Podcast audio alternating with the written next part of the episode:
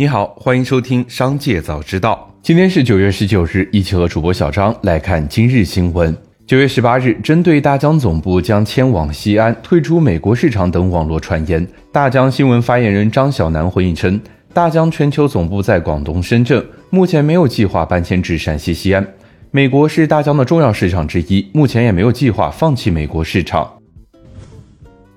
国家发展改革委、国家能源局提出，近期推进省间、省市区域市场建设，以省间、省市区域市场统一市场协同运行起步。逐步推动省间、省市区域市场融合，稳妥有序推进新能源参与电力市场，设计适应新能源特性的市场机制，与新能源保障性政策做好衔接，推动分布式发电、负荷聚合商、储能和虚拟电厂等新型经营主体参与交易。紧接着，再让我们一起来关注企业动态。阿迪达斯全球首席执行官比约恩·古尔登开启为期三天的在华访问之旅，这是其加入阿迪达斯后首次访问中国。中国是阿迪达斯全球三大战略重点市场之一。阿迪达斯对中国消费市场未来发展充满信心。在中国，阿迪达斯今年的第二季度实现了双位数的增长，意味着阿迪达斯大中华区业绩迈入了有质量的增长阶段。茅台酒心巧克力正式上市之后，随即遭到爆炒，在京东、拼多多等非官方发售平台的部分商铺，价格普遍上涨了百分之六十至百分之一百五。比如，官方定价每盒三十九元的两颗装减糖巧克力，在京东个别商铺的价格达到了每盒六十四元，涨幅百分之六十四。有拼多多平台商家则报价每盒九十八元，涨幅百分之一百五十一，且已有数十人下单购买。而在官方渠道，茅台酒心巧克力仍然难以购买到。记者以投资者身份致电东方坦业投资者热线，工作人员表示，公司的坦超导枪主要用于大科学装置，包括超导加速器、粒子加速器、上海光源以及德国人造太阳等。目前还不清楚公司的超导材料能否在高能同步辐射光源起到作用。工作人员还表示，公司目前没有坦尼矿的矿山。国内目前还没有具有开采价值的坦尼矿。目前公司主要是与非洲几个比较有丰富的坦尼矿业的矿产积极的开展合作。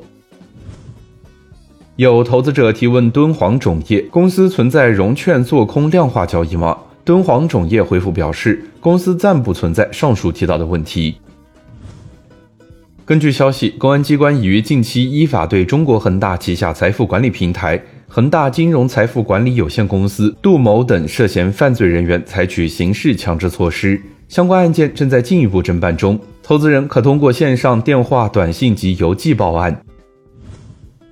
紧接着，再让我们一起来关注产业消息。九月十八日，证监会近期拟对上市公司章程指引等一系列规则进行修改，交易所将同步修订规范运作指引。其中，对于主板上市公司分红未达到一定比例的，要求披露解释原因；对长期大额财务性投资但分红比例偏低公司，强化披露要求，督促加大分红力度，进一步便利中期分红程序。研究在交易所信息披露评价中进一步向高分红公司进一步倾斜，鼓励基金公司发行红利基金产品，加强对超出能力分红企业的约束。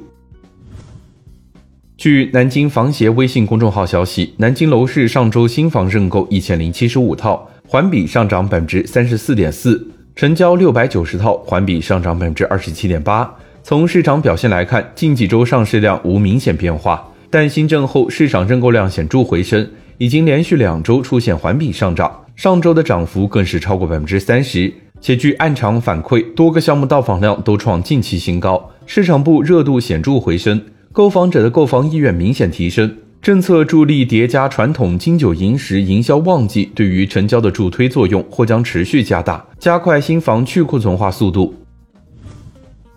吉林省延吉市将于九月二十三日至二十八日举办房交会，延吉市将对购买新建商品住宅的群众，按建筑面积每平方补贴一百元，最高不超过一万元；对购买存量房的补贴每套两千元。对购买能办理产权证的新建车库，补贴每套五千元。同时，本届房交会将降减不动产登记费，对新建车库原按非住宅类每件五百五十元，改为按住宅类每件八十元收取。对活动期间成交的房屋免缴转移登记费和抵押登记费，两次登记共减免一百六十元。以上就是今天商界早知道的全部内容，感谢收听，明日再会。